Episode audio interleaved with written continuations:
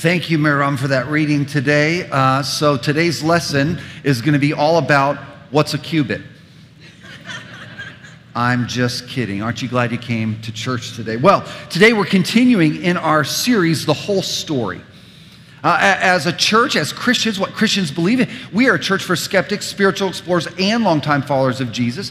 Uh, so some of you might be curious what do Christians think about the Bible? That's what this series is about. As a church, as Christians, we believe the Bible is uniquely equipped to inform us. It is, it is the authoritative text on all matters of faith. And so this year, we're preaching through the Bible from cover to cover, from beginning to end. And today we're coming to the story of Noah. Now, I want to say something just briefly. Uh, I have heard from so many of you who have taken us up on the invitation and challenge to read along with us. We have a whole story reading plan. We have this available just outside the doors here at the Y. This is available on our website in PDF format. I've heard from so many of you who are taking us up to read this, either in your community group. Uh, I talked to a husband and wife who said, Aaron, we've never read the Bible in our entire lives, and we're doing this together this year. How cool is that? Uh, and even our youth, our middle schoolers and high schoolers on Monday nights in their small group Bible studies right here at the Y uh, are reading, learning how to read the scriptures for themselves. It's a really exciting adventure for us. I hope you'll jump in with us if you are new. And to the middle schoolers doing that, I just want to say how proud I am of you guys. Kudos. I'm so excited to see what God's going to do in this year together. Well, the story of Noah that we just heard read is one of the most well known stories and possibly mo- least understood stories in all of the Bible. Uh, whether you're a Bible person or not, whether you're a Christian or not, a church person or not, chances are you know something about this story of Noah, something about the flood. But our culture doesn't really know what to do with this story. We, we love to put this story into children's books with cute animals and little smiling Noah, kind of like this image here, right? Anybody have this particular book? All right, we'll get that up in just a second. Oh, there it is. Yes, doesn't that look cute? Doesn't it just look like a fun ride on the ark? That must have been a lot of fun. And then, then our culture will actually read the story and realize, you know, this story's kind of dark. This is not really happy pappy. And so then they'll make movies like this one with Russell Crowe in it, which I think uh, is pretty dramatic. I don't know if anybody saw that Noah one. That is a that's a dark film, y'all. I mean, it's kind of scary, right? We don't know what to do with this story. Today, maybe you come to this story and you heard it read aloud, or at least a portion of it, and you've got some questions. Aaron, why would a good God do something so bad like this? Or maybe you're asking, Aaron, did, did this really happen? I mean, is this history or is this just kind of myth, right? Or, or maybe you've heard about the idea that it might not have been a whole global flood. Maybe it was just the, the known world at the time. There lots of questions. Or perhaps the most important question of all if Noah really did save all the animals, why couldn't he have left the cats, male and female, behind? Right? But all joking aside, Today, I hope to shed some light on this incredible story, a story that I think, if we read it as it wants to be read, has something quite profound to teach us. Today, I'm going to be calling this message God's Great Do Over, His Mulligan. Now, the whole Noah account is found in chapters 6 through 9 in Genesis. It's a long story. We don't have time to read all of it aloud today, so I've broken it down into three parts. Uh, this is my own PPP plan, by the way. The first part is the problem, the second part is the plan, and the third part is the promise. So if you didn't qualify for PPP, you qualify this morning. Here we go. Part number one the problem. The problem. What's the problem? What's the backstory? What's the setup that leads to this whole flood thing? Well, let's go back to the passage where it begins in verse 11. Let me read this to you again. Now, the earth was corrupt. Some of your translations might read ruined or even spoiled. Now, the earth was corrupt or ruined in God's sight, and it was full of violence. Ooh. God saw how corrupt the earth had become, for all the people on earth had corrupted, there's our word again, their ways. So God said to Noah, I am going to put an end to all people, for the earth is filled with violence. There's that word again, because of them. I'm surely going to destroy both them and the earth. All right, that's a pretty crazy beginning here. Now you might be saying, Aaron, hold on, time out. What happened to the good God and the nice God and the garden and all the goodness, right? What, what, what happened? How did we get from it's all good to, man, this thing is so spoiled, it's so ruined, we just have to throw it away? Well, if you were with us last week, or if you've been reading along with us in the whole story, in the devotional plan, you might remember what Pastor Mitch talked about last week. You see, chapters one and two in Genesis are all about the goodness of creation it's goodness, truth, and beauty. He created a world, He created a garden, and humanity's job was to care for that garden and to go and create more gardens like it in His creation, cultivating all that God had made. But by chapter three, something had gone terribly wrong. Human beings had rejected God's wisdom. Instead, they did what they saw or thought was right in their own eyes. This rebellion is what the Bible calls sin. And this leads to some pretty bad stuff in the story shame, nakedness, jealousy, deceit. But what's really interesting is that the primary result, the number one result according to Genesis, the number one consequence of sin is violence. Violence runs rampant. Chapter 4 just plays this story out. It begins with Cain. You might remember Cain and Abel, Adam and Eve's sons. Cain kills his brother Abel simply because he's jealous. But then it jumps to 10 generations later, hold that number, 10 generations, uh, and we come to meet a guy named Lamech. Lamech is actually going to be Noah's father. And Lamech is sitting around and, and he's decided to kind of break God's plan. He's got two wives, uh, and then he's boasting to his two wives about how he's killed people simply because they insulted him. And then he actually writes this little poem, this little spoken word, this little song, and it goes like this. Chapter 4, verse 23, he says, I have killed a man for wounding me, a young man for injuring me. If Cain is avenged seven times, then Lamech, he's talking about himself, is avenged 77 times, right? He's boasting in his violence. What's the point? Well, things have gone from bad to worse. And the Bible is so clever about this, y'all. Notice there are 10 generations between Adam and Noah. Cain is said to seek vengeance seven times his offense, Lamech 70 times, which is 7 times 10. You see where I'm going with this? It's as if the author wants us to see that each generation, with each generation, the violence has multiplied. The violence has gotten worse, so that by the time we reach Lamech, it is absolutely out of control. Violence, wrongdoing, cruelty, injustice has multiplied like a virus, and it is destroying God's creation. But it wasn't just human beings. Did you catch this in the story when Mary Robin read it? It's that in some way, this violence is destroying creation itself. In fact, the Bible, when speaks about it, says that this violence is ruining all of creation. You with me so far? Y'all with me on the setup here? This is simply the setup, simply the backstory, the problem for what is about to happen. Now, before we get to part two, the plan, I need to pause here because I got some fun emails from y'all this week. And I just need to tell you, I'm loving the emails I'm getting for the, with those of you reading the Bible with us. I had some people write me and they said, Aaron, I've never read the Bible before. I'm reading it for myself. What is the deal with people living to be 600, 700, 800 years old, right? Like, look, hip replacement is not going to solve it at that point, right? And I want to say a little bit of a word about this. Uh, some, some of the numbers stand out. A guy named Enoch, He's going to live to be 365 years. That's kind of interesting, same as the number of days in a, in a solar year. Uh, Lamech, the guy I've been talking about, he's going to live 777 years. That sounds kind of like there's more to that number than just what meets the eye. And then Noah, he's going to live well into his 900s. Now, how do we make sense of this? I mean, I, if you're like me, you might read this and say, Aaron, this just makes me kind of want to throw the whole story out. Like, this is, this is just crazy talk, isn't it? Well, I want to give you three ways that Christians can read the ages on this. Because we want to take the Bible in its context. We want to read the Bible as it wants to be read. And there are three basic views that Christians hold on this. The first is simply that maybe, just maybe, somehow before the flood, people lived longer. Maybe they did, right? I mean, maybe there was less disease, there was more kale, I don't know what it is, you know, something like that, people live longer. And that's a possibility. The second view is that these ages actually represent not just the person, but their lineage, perhaps even their tribe. So you could think of it as their whole kind of, their whole crew, right?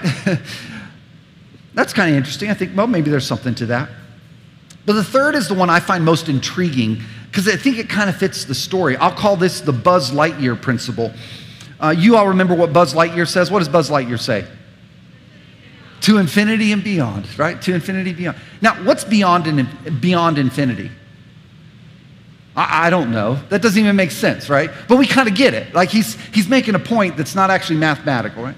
Well, for the Hebrews, for, for the ancient Middle Eastern peoples, there was no concept of infinity. When they wanted to talk about a really, really, really long time, they talked about a thousand years. In fact, if Buzz Lightyear was with them, he would have said, to a thousand years and beyond. And they would have said, what's beyond a thousand years? Right? It would have been the same kind of idea. Get the point here? So, watch this. So, many scholars think that some of the folks who live into their 900s, they're dying just shy of a thousand years. It's Bible speak for saying this person lived a really, really, really, really long time. They were very, very old, which is what my kids say to me when I try to play good music for them, right? Dad, you're so old. It's true. Personally, personally, I don't worry about this question too much. Do you, do you get my tone here? I'm not trying to dismiss it, it's a good question. But there are lots of ways to think intelligently. There are lots of ways to think biblically about these kind of things. It's fun to me to let the story kind of suggest how it wants to be read. All right, so let's get back to our point. The big idea in this first part is that the narrative is trying to connect Adam to Noah. That's what the first couple chapters are doing here. So how does God, oh, and, and, and to show us that things have gone from bad to worse, right? Remember Lamech, remember Cain to Lamech, 7 to 77, you get the idea. All right, so here we go. How does God feel about all this stuff? Well, look with me at verse 5, chapter 6. The Lord saw how great the wickedness of the human race had become on earth, and that every inclination of the thoughts of the human heart was only evil all the time. The Lord regretted that he had made human beings on earth, and his heart was deeply troubled. How does God feel about all this? He's heartbroken, he's crushed. The word actually means he's grieving as if he has lost a loved one. This isn't the world God wanted. There's violence, there's oppression, there's wickedness. And he's like, I've got to do something about this. You see, the story of the flood is the story of just mercy. It's the story of God intervening to try and stop the runaway, headlong slide of humanity into evil and chaos and violence. And you know, this can be hard for us as suburban American Christians. Because, you know, we, we, we kind of like the God of love, right? We like the God who, well, you know, he, he knows us. He, he made us in our mother's womb. Uh, he, he, has, he knows the plans he has for us to prosper us and not to harm us. We like that God. But the God of justice, that, that makes us a little bit uncomfortable. But you see, love and justice must go hand in hand. And what is God to do when his creatures begin harming one another. Well, uh, as the Croatian theologian Miroslav Volf, who I highly commend to you, would say, if you, ha- you or your family have ever suffered oppression, racism, injustice, or violence, then you know that a God of love must also be a God of justice. To love someone who is in harm's way demands justice. So, so, what does God do? How's He going to respond to all this? What's His plan? Well, let's look at the very next verse here, verses 7 and 8. So the Lord said, I will wipe from the face of the earth the human race I have created, and with them the animals, the birds, and the creatures that move along the ground, for I regret that I have made them. He must have been speaking about cats. But Noah found favor in the eyes of the Lord. What's happening here? Well, the old King James Version translates this first verb, I will wipe, it translates it, I will destroy. And I, I'm not trying to knock the King James Version, but in this case, that's a terrible translation. The word here simply means to rub, to, to wipe. The, the way you might wipe or rub away a dry erase board. You get that image? The way you might consider trying to clean or rub away a stain on a piece of upholstery. Or perhaps like this. Hopefully, you've never had to do this. The way you might wipe your laptop when it is infected with a virus. I remember the first laptop I ever, not the first laptop, the first MacBook I ever had. I thought it was so cool. I finally graduated uh, from a Dell to, to a MacBook. And uh, uh, one day I, I was working on it and it just froze on me. And, and I got the wheel of death. Y'all know the wheel of death that just spins and spins and spins. It looks like the wheel of fortune, but it's the wheel of bad fortune, right? That's a, and so I, I rebooted, I did everything, I ran, I scanned. I eventually just, I just kept getting wheel of death. So I went to the Genius Bar at the Mac store and I took it in, and the guy said, Yeah, you know, this thing's so infected, we're just gonna have to wipe everything download all of your files from the cloud, and then you'll be good to go again. And I said, So tell me, what is this cloud you speak of, right? I learned the lesson of the cloud a very, very hard way. So today, actually, if you get nothing else from the sermon and you have not backed up your files to the cloud, thus saith the Lord. Okay, go going back up to the cloud right now. You see, the picture we get here in Genesis 6 is the picture of God facing the problem of the virus of sin. It has contaminated his world. And so God decides that the best thing, the only thing he can do, is to wipe it clean, to reboot. And it's here that we finally meet Noah. God is going to flood the earth, but he's going to back up Noah and his family to the cloud. He's going to save them from the cloud. Oh, come on, that was so good. Wasn't that good? I, all right. Moving on. Now, why did God choose Noah? Why did he choose Noah? Well, we don't really know. The text simply says that God had favor. The same word could be grace there. God had favor or grace on him. We're told that Noah was a righteous man, but we know that later in the story, Noah makes some mistakes. Noah was not perfect. Being righteous just means that you are in right relationship with God.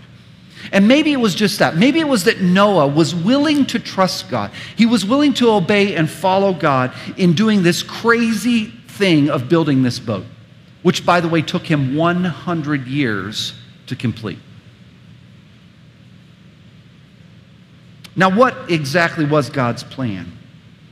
Well, God's going to take a redo, right? We've been talking about it. a mulligan, a do over. Maybe what didn't work the first time with Adam is actually going to work this time with Noah. But watch this because I think one of the this is one of the coolest things in the story. God is going to take Noah and his wife and his their his three sons and their wives, the eight of them, and they're going to quarantine inside of the ark for 40 days and 40 nights. And just as the world was created in Genesis 1 by separating the waters to, from above, from the waters from below, God is going to reverse that and let the waters rescind in a kind of baptism, a kind of washing away, wiping away of all of the sin with this little Garden of Eden called the Ark right in the middle.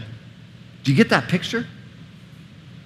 God's going to redo the whole thing, and Noah will be his mulligan. Noah will be his new Adam. Just like Genesis 1, the ark is a kind of garden. You could think of the ark as Eden 2.0. It's got everything Noah and his family will need. It's got animals, it's got food, it's got the world's largest pooper scooper. The only problem is, the only problem is, it doesn't work. The reboot doesn't work. The minute Noah and his family get off the boat, it becomes clear that the problem is still there. Noah plants a garden. Do you see the connection back to Genesis 1? He plants a vineyard in that garden. He gets hammered on the wine from those grapes and he ends up walking around the village naked. True story, go read it in Genesis, right? But worst of all, the violence is still there. Noah ends up cursing his own son. And we discover that the reboot did not work because the virus of sin is still present in Noah's heart. I want to pause here because I think in our world today, we can suffer from a kind of do over, a kind of redo illusion, a kind of redo fantasy. Oh, I just need a fresh starter. I just need to, I just need to get rid of that and, and, and do it all over again. You know, that first marriage, uh, that I probably married the wrong person. Maybe the next one will be easier. Or you know what, that last friendship, I don't need to work through that. I'm just going to ditch that one and go get a new one. Or you know that church, it's kind of, well, then, you know, that pastor, I don't know. I'm going to ditch that and go find. We, we believe this redo is somehow going to change things. But what we discover is that the virus of sin in our hearts follows us into every redo. and we quickly discover that what we need is not a redo, but a redeemer. Which brings us to the final part of Noah's story the promise. Look with me at what it says here in Genesis 9. And God said, this is the sign of the covenant I am making between me and you and every living creature with you, a covenant for all generations to come. I have set my rainbow in the clouds, and it will be a sign of the covenant between me and the earth. Whenever I bring clouds over the earth and the rainbow appears in the cloud, I will remember my covenant between me and you and all living creatures of every kind. Never again will the waters become a flood to destroy all life. Whenever the rainbow appears in the cloud, I will see it and remember the everlasting covenant between God and all living creatures of every kind on earth. What's happening here? God is making a promise. God knew that the redo would not work, but He allows the redo to play out for our sake so that we might come to see that we need more than a redo we need a redeemer.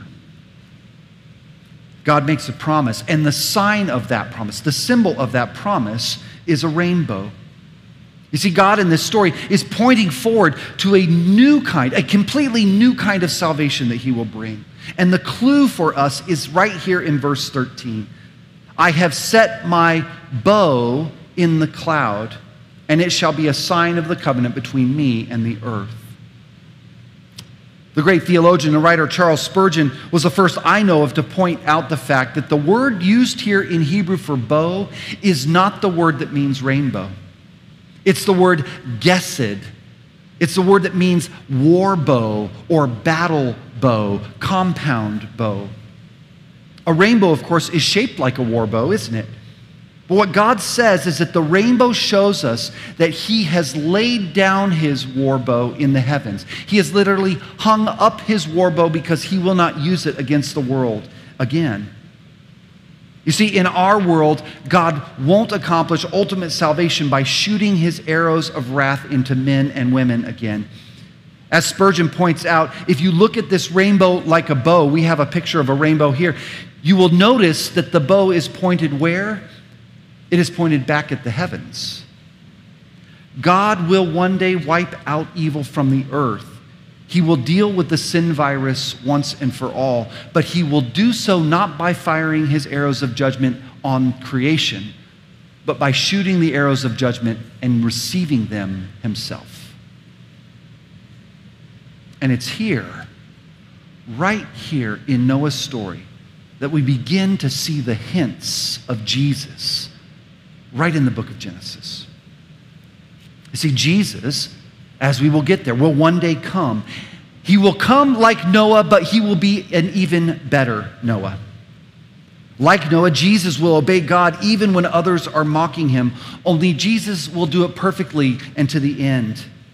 Like Noah's ark, Jesus will provide a way for us to be saved from the waters of judgment and death. But unlike Noah, Noah's boat, which floated above the waters, Jesus will enter into the waters of death himself on our behalf that we might be saved. And finally, like Noah, Jesus will emerge from the storm of judgment to begin a new creation. But unlike Noah, this new race will not have hearts infected by the virus of sin and violence. They will be new creations with new hearts and new spirits, redeemed, formed in the image and likeness of Jesus. You see, the story of Noah is a story that points to Jesus. Like the bow in the sky, it points to his grace and salvation. So, what do we do with that? right? Okay, Aaron, wow, I don't know. That's some interesting take on Noah there. It's a little bit different than the children's book I read, you know, last week. Uh, uh, what, what do we do with this? Where do you find yourself in this story? Well, I want to suggest three places we might find ourselves. And the first is this Noah's story, it first offers us a chance to reflect on the problem of sin in our own hearts. Where the virus of sin is bringing violence and discord for us. Where might you be failing to love God or to love your neighbor as yourself? Where has jealousy or bitterness or even hatred taken root in your relationships? The first invitation is just an invitation to pause and to search our hearts. The second invitation in Noah's story is this it's a chance to recognize that we need more than just a redo, we need a redeemer. See, God loves second chances. He does. He's a God of second, third, fourth, fifth chances, but it is never a chance that we are going to be able to dig ourselves out of the own hole we find ourselves in we will never be able to uproot the virus of sin in our hearts by ourselves. It is only with the help of a Redeemer. It is only by the power of God's Spirit that we can be made new. Which brings us to the third reflection, which is this it's an opportunity for us to pause and receive the gift of forgiveness and new life that Jesus offers. You see, receiving forgiveness, receiving this new life, this is not just a one time thing. It is the work of salvation that God does in our lives. It's an ongoing work of Jesus. Jesus' forgiving and healing and recreating of our hearts. So, if you've never asked God for God's forgiveness, you could take that first step today. You could say, God, would you come? Would you come and redeem my heart? Would you come and forgive my heart? Would you come and cleanse me of this virus? But even if you've taken that step, maybe today is a chance for you to take that step again, a third, fourth, or fifth step. Say, God, would you come and uproot this jealousy, this bitterness, this anger, this hurt, this hatred from me? God, where do I need your redemption and your life in my heart? See, Jesus, it will come, and he will come again and he will be better than Noah. He will be the more perfect Noah, the one who can save us from the storm of judgment. Can we pray?